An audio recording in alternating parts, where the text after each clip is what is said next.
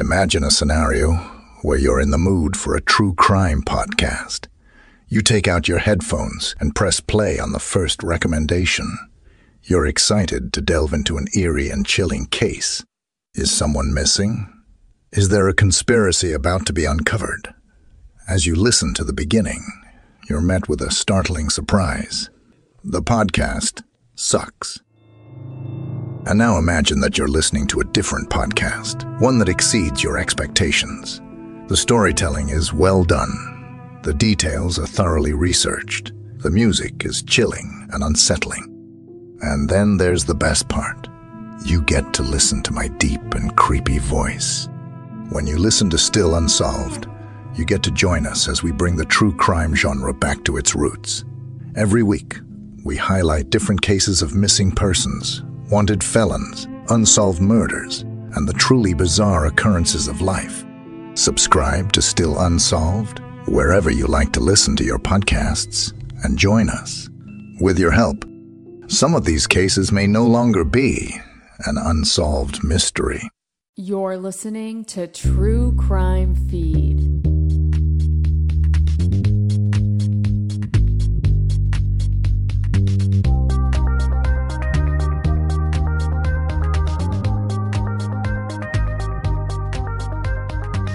Welcome to True Crime Feed. I'm your host, Angela Ferrari, reviewing the best true crime podcast from the past decade, plus my top three true crime picks of the week.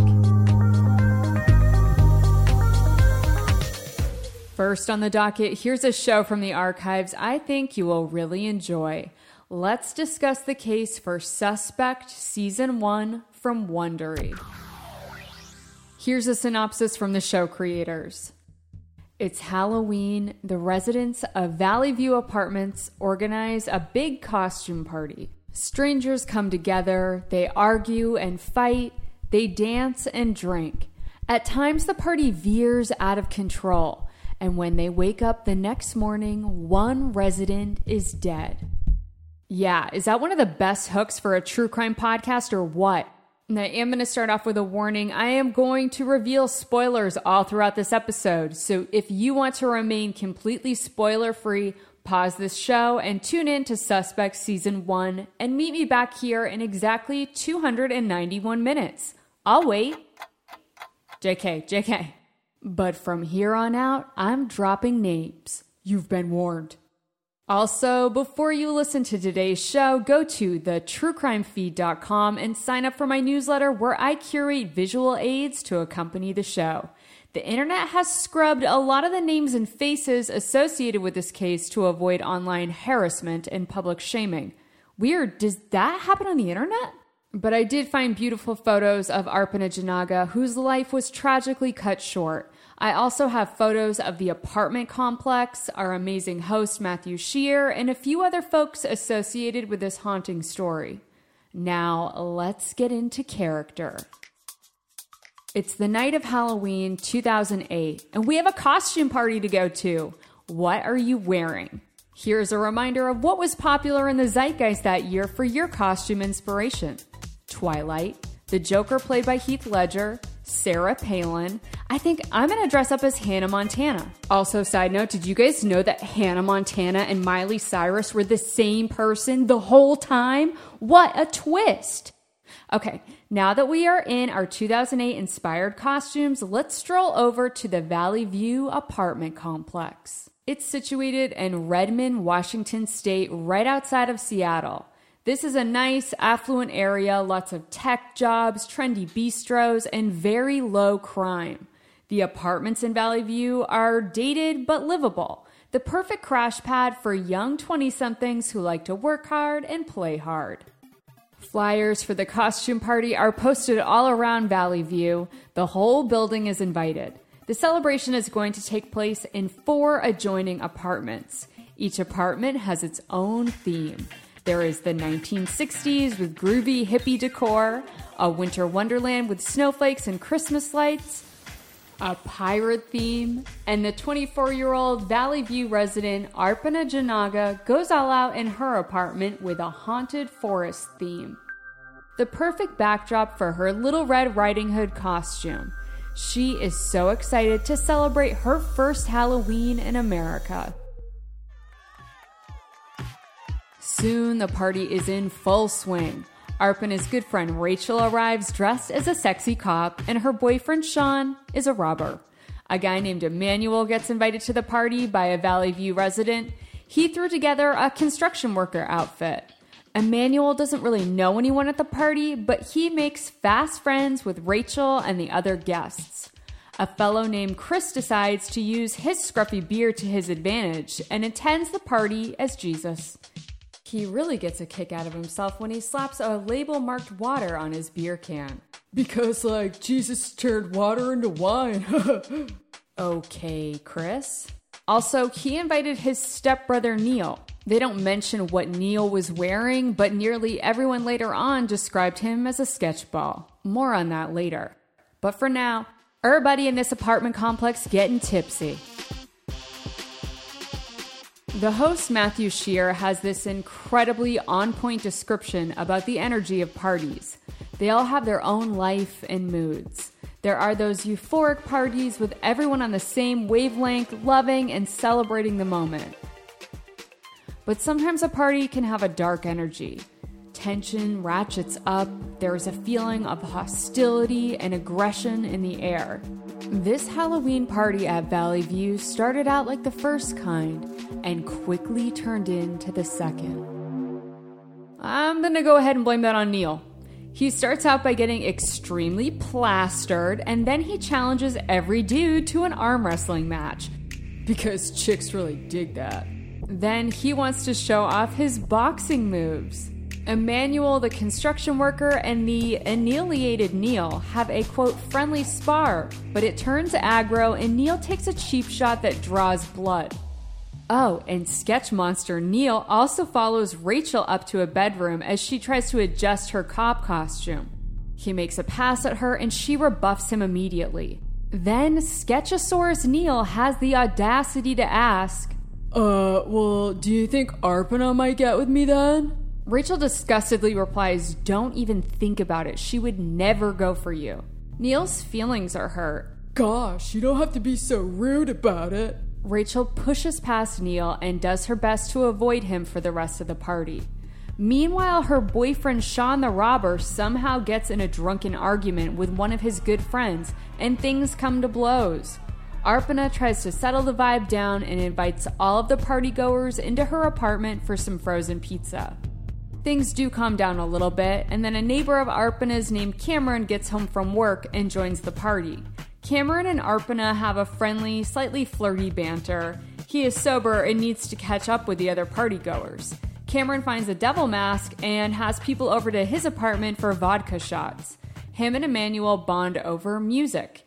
Just the two of them go down to the parking lot and sit in Cameron's car to listen to some techno jams for about 20 minutes. I know, right? Listening to techno in a car for over 20 minutes with a total rando, and this isn't even the scariest part of the story yet. Mercifully, the techno bros turn off the jams and return to the party. At this time, it's getting really late. People's memories start to go in and out. Most of the non residents start to leave the party. I think they actually had to pay Sketchball Neil to leave, and a small core group of residents gather in a first floor apartment to cap off the night. Arpana tells Rachel how lucky she must have been to grow up in the United States, that it was really hard for her to grow up as a girl in India. Rachel makes the comment that things weren't always easy here in America for girls either, but Arpana bursts into tears and says, You have no idea. She repeats it again more forcefully. You have no idea. Arpana leaves crying and heads up to her apartment. That's the last time her friends see her alive. A murder takes place at a Halloween costume party. It's a catchy hook for a seemingly entertaining true crime story. But once you're in the door and these people become real, the party's over. You're going to start to feel haunted by this tragedy and want to see resolution in this case. And this shift of emotion all happens when you learn more about Arpana Janaga.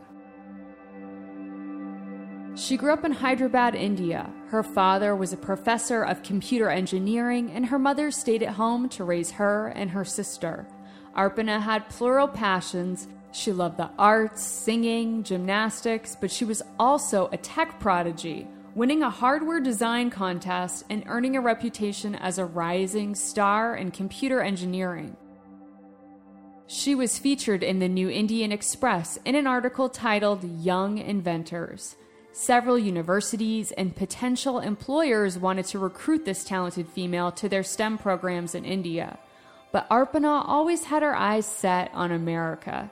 She finally fulfilled her dream when she attended Rutgers University for her postgrad and then landed a job as a software engineer at Dell EMC. The higher ups took notice of her brilliance and work ethic. Even though Arpana was only employed for less than six months, she was already in line for a big promotion. And when she wasn't hard at work, Arpana had another dream that she finally fulfilled. She got herself a motorcycle, a sweet little Suzuki. She even joined a local motorcycle club, the Pacific Northwest Riders. Arpana lacked riding experience, and at one point she was even doing some maintenance work on her bike and it tipped over on her. She was pinned, stuck, and a neighbor had to help lift it off. But Arpana never let an obstacle deter her. She was fearless and enthusiastic, and she learned how to keep up with the other experienced riders in her motorcycle club, going on beautiful scenic rides all around Washington state. I know, right? Didn't she sound so cool? Like almost too cool? Like, I feel like I'd be intimidated to meet someone that boss. But people that actually knew her said that Arpana welcomed everybody. Even though she had moved to Redmond, not knowing a single soul in the area, she grew a whole community of friends in a short time. Oh, and as if this all wasn't impressive enough, Arpana also volunteered at the Redmond Fire Department and at the local animal shelter as well. Oh, and she also took Taekwondo and was a talented singer in her spare time. Yep, we have officially reached Disney princess slash Marvel movie hero territory and all of these remarkable experiences reached by the age of 24. Seriously, just imagine what this woman could have accomplished in her entire lifetime. I warned you, it stops being fun, like you are just trying to enjoy a party and some sketchball rando comes up and punches you in the face. When you hear about Arpana's life being cut short, you feel like this is a loss for humanity and that her killer needs to be brought to justice. So let's talk suspects. Who's your number one? Wait, let's say it together on the count of three. Ready? One, two, three, Neil! Jinx, you owe me a Coke. Or even better, a beer with a label marked water on it. so funny! Yeah, Neil the sketchball seems like the obvious suspect, but he was ruled out. According to Neil, he tried to hook up with Arpana that night and even made it into her bedroom, but was sock blocked when neighbor Cameron walked in. According to Neil, Cameron was coming off super jelly of him. They all went back downstairs, and Neil walked seven miles home, first stopping at a convenience store, which had him on video. From there, he goes home to sleep. And his family all confirm this. I'm sure the annihilated Neil didn't make a subtle, sneaky entrance. The security tape and the alibis rule Neil out as being the murderer. All right, Neil, go off, roam free, have fun challenging wild bears to arm wrestling. See ya, punk. So let's go over the other possibilities. Key players at the party were Rachel the cop, her boyfriend Sean the robber, Neil's stepbrother Chris dressed like Jesus, aka Chris Christ, Emmanuel, the construction worker, latecomer neighbor Cameron, who puts on the devil mask. And oh, I also forgot to mention that at the time of her death, Arpana was dating a guy named Aaron who was attending x ray school. She met Aaron through the motorcycle club. They'd only dated a few months. Aaron was going to be relocating for work when he finished school. They were young and enjoying their time together. It sounded like a very early 20s relationship. They didn't want to put labels on anything. Arpana invited Aaron to her Halloween party, but he had plans to go out bar hopping with his buddies. Arpana claimed she wasn't mad, but Aaron could tell she was disappointed he wasn't going. So he's out until 4:30 with his friends and then Aaron crashes at his own apartment. He doesn't find it weird that Arpana hasn't called him the rest of the weekend. Her parents back in India do find it weird that they haven't heard from their daughter. She is dutifully in touch with them nearly every day. They call a family friend in Washington state to drive over to her apartment and check on her. The family friend arrives and spots a neighbor in the hallway, Cameron. They work together to gain access to Arpana's apartment and discover her body. The crime scene is brutal, and I'm not going to go into details, but the descriptions are very graphic on the show. The person who did this clearly worked hard to destroy potential evidence. Arpana's cause of death was strangulation, possibly a ligature made from duct tape, or maybe a bootlace, or both. After multiple witness interviews and evidence collection, police narrow in on their guy, and it's someone we know. Emmanuel, the construction worker, is charged with the murder of Arpana Janaga. He is charged in 2011, but his trial doesn't start until 2017. Ah, behold, the majestic beauty of the American justice system. All right, let's shift gears and report for jury duty and we're going to sit in on Emmanuel's trial. What are you wearing? I want to look classy but still comfortable, so I'm thinking like a velour tracksuit, right? Are they still in style? I mean, who am I kidding? Velour tracksuits never go out of style. Juicy Couture, call me and you can sponsor the show. All right, let's settle in and begin the case. Here is the prosecution's argument against Emmanuel.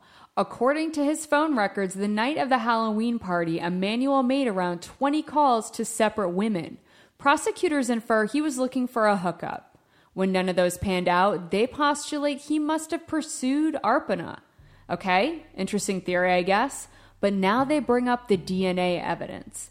Investigators found Emmanuel's DNA on a roll of duct tape, the same kind of tape that was potentially used to strangle Arpana. Oh, and there was also Emmanuel's DNA on a bloody bathrobe found at the crime scene. Wow. So let's take a quick poll. What do you think? Doesn't look great for Emmanuel, but let's hear from the defense team. According to Emmanuel's attorney, there is an easy explanation for why his DNA is found around the crime scene.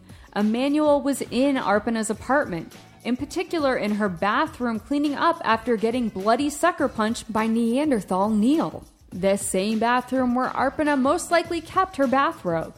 And hey, guess what? DNA from several men were found at the crime scene, including many of Arpana's neighbors and partygoers.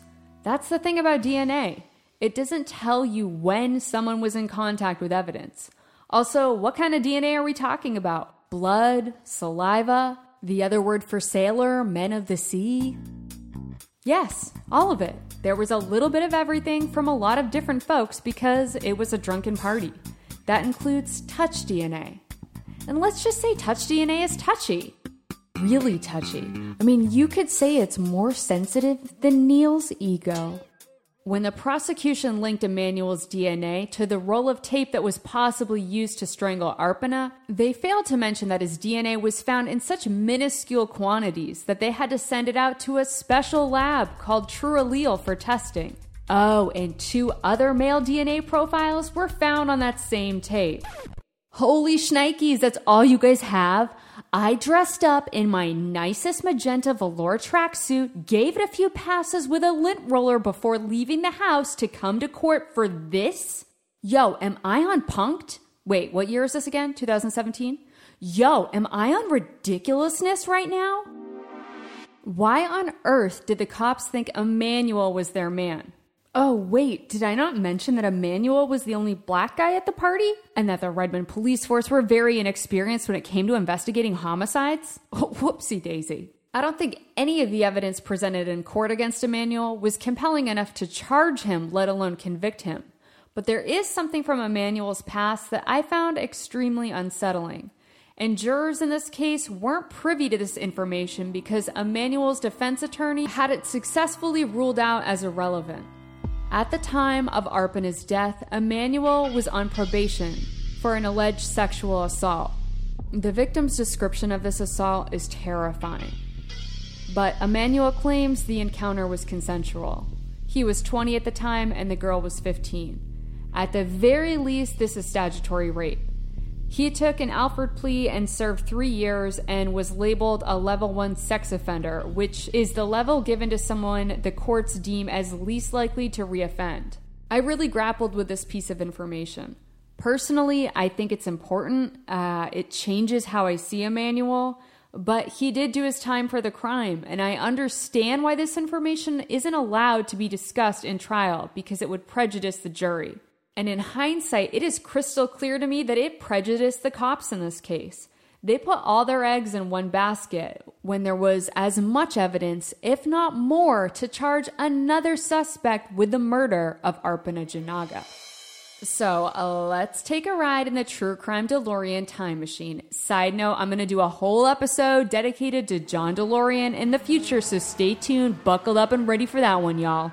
For now, let's hop back to the alternate 2008 and sit in on the trial against neighbor Cameron, who was the latecomer to the Halloween party and later wore a devil mask. You might also remember he helped discover Arpana's body. Cameron also has some interesting phone records after the party. Unlike Emmanuel, who called pretty much every woman in Seattle, Cameron called one woman after the party ended. That one person was Arpana. He called her once at 2:65 a.m. and then a second time at 3:02 a.m. Upon first interrogation, Cameron claimed not to remember these calls, but when police confronted him with cell records, Cameron responded, "Oh crap." Around 3 a.m., a different neighbor in an apartment that adjoined Arpana's claimed he heard moaning noises coming from her apartment and then a loud thud. He attributed this to a consensual sexual encounter, but in hindsight had second thoughts.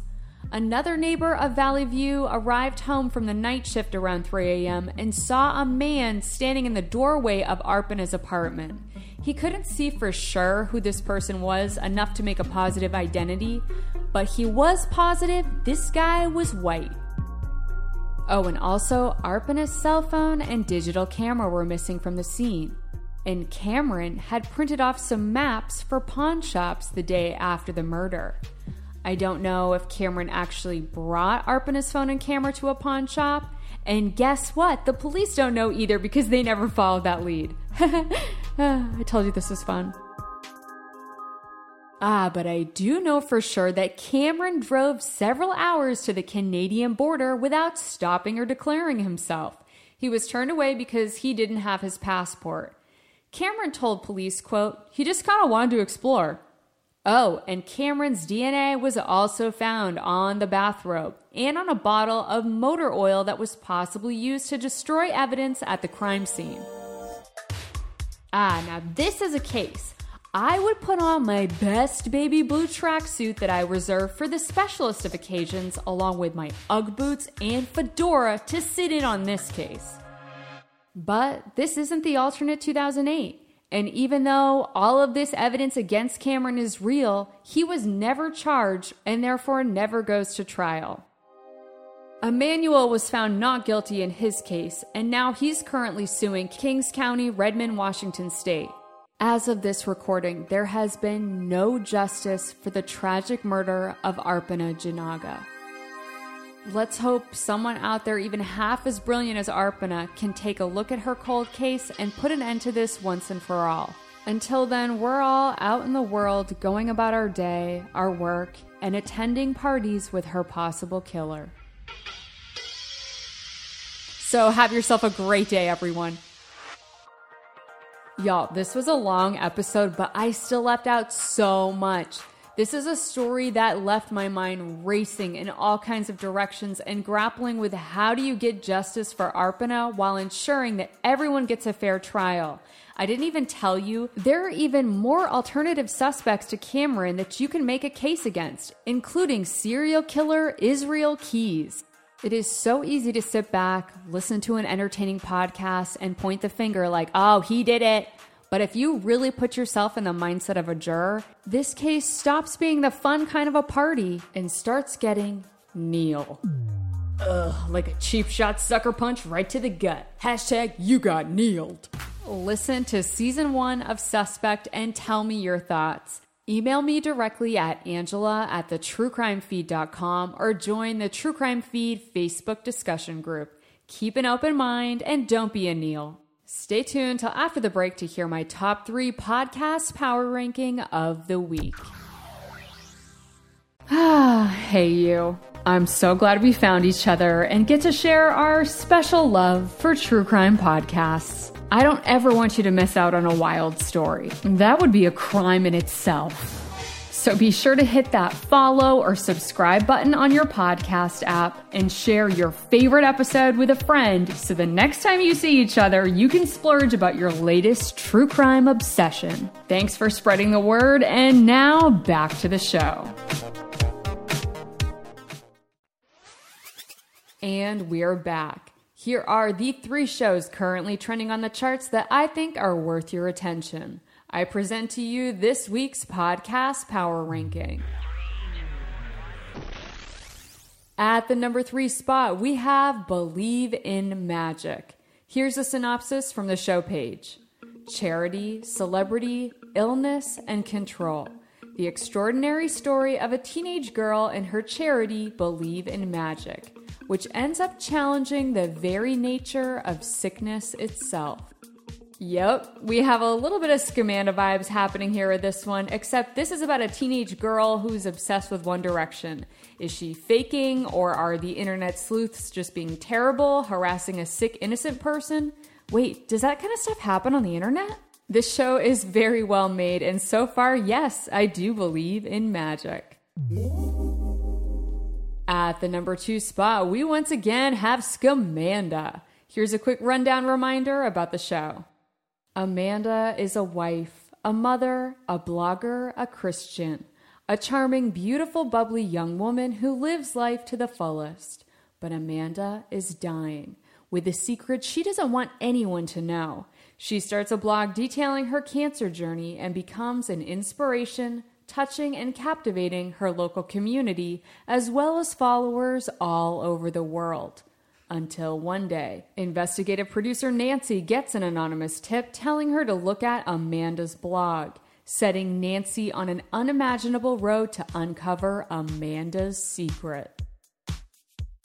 This is how I know I'm listening to an awesome podcast when I have this incredible inkling to Google the person and find out what happens, but instead I resist and keep waiting week after week for a new episode to drop.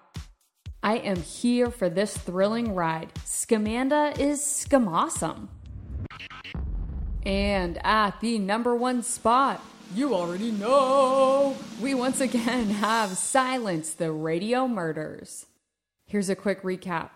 A chilling wave of murders sweeps through Little Haiti, a Miami neighborhood that is home to many Haitian exiles. The victims are radio broadcasters using the airways to demand democracy at home. Little Haiti is up in arms, calling for justice for the fallen heroes, but the investigation stalls. To this day, the masterminds remain free, and rumors persist about cocaine trafficking, CIA assets, and transnational coups. Alrighty, four weeks in a row, and I'm gonna officially put this in the Hall of Fame and change up my rankings for next week. But I needed to give this show one final shout out. If HBO wants to create a prestige TV drama that could hold up to the wire, they should script this story and use this reporting as its source material. I will give you my final thoughts as the series concludes, but for now, I am inducting Silence the Radio Murders to my True Crime Feed Hall of Fame. Now for my miss of the week. We have Whiskey Creek. Here's a synopsis Whiskey Creek is the untold story of a Halloween night massacre. Three people are found dead in a makeshift encampment deep in the woods. Beside them, four dead dogs and a burned out trailer. The victims are squatters with complicated backgrounds and criminal histories. Their deaths raise important questions about the Canadian criminal justice system and who that system protects. Okay, I'll say up front this show creator slash lead investigator, Laura Palmer, is an incredible person. She's out there actually doing the work, investigating cold cases, advocating for victims and their families, and shining light on important stories. She is awesome at everything except narrating the podcast. I wish she would sit back, take a well deserved break, and let someone else do the narration for what has the potential to be a top ranking show. And honestly, it's not just her. Her male co host has the same monotone delivery. And I know I can be a little extra on the mic, but this is way too robotic for me. So, unfortunately, even though I applaud Laura and the work she does, I'm going to have to send Whiskey Creek down my podcast queue trapdoor. Find out next week who's going to be in the number one spot now that Silence the Radio Murders is in the Hall of Fame. Let me know what trending shows are in your top three and what show fell through your podcast queue trapdoor. I'll meet you here next week to dust off another superb true crime show from the archive for your next feeding fix.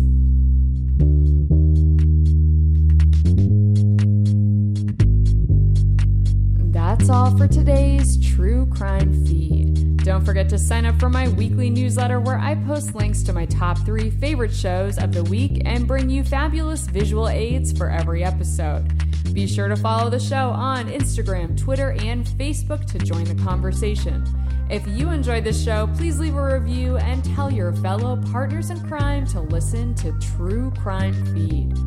Thanks for riding along and allowing me to be your audio accomplice. Join me next week for another feeding.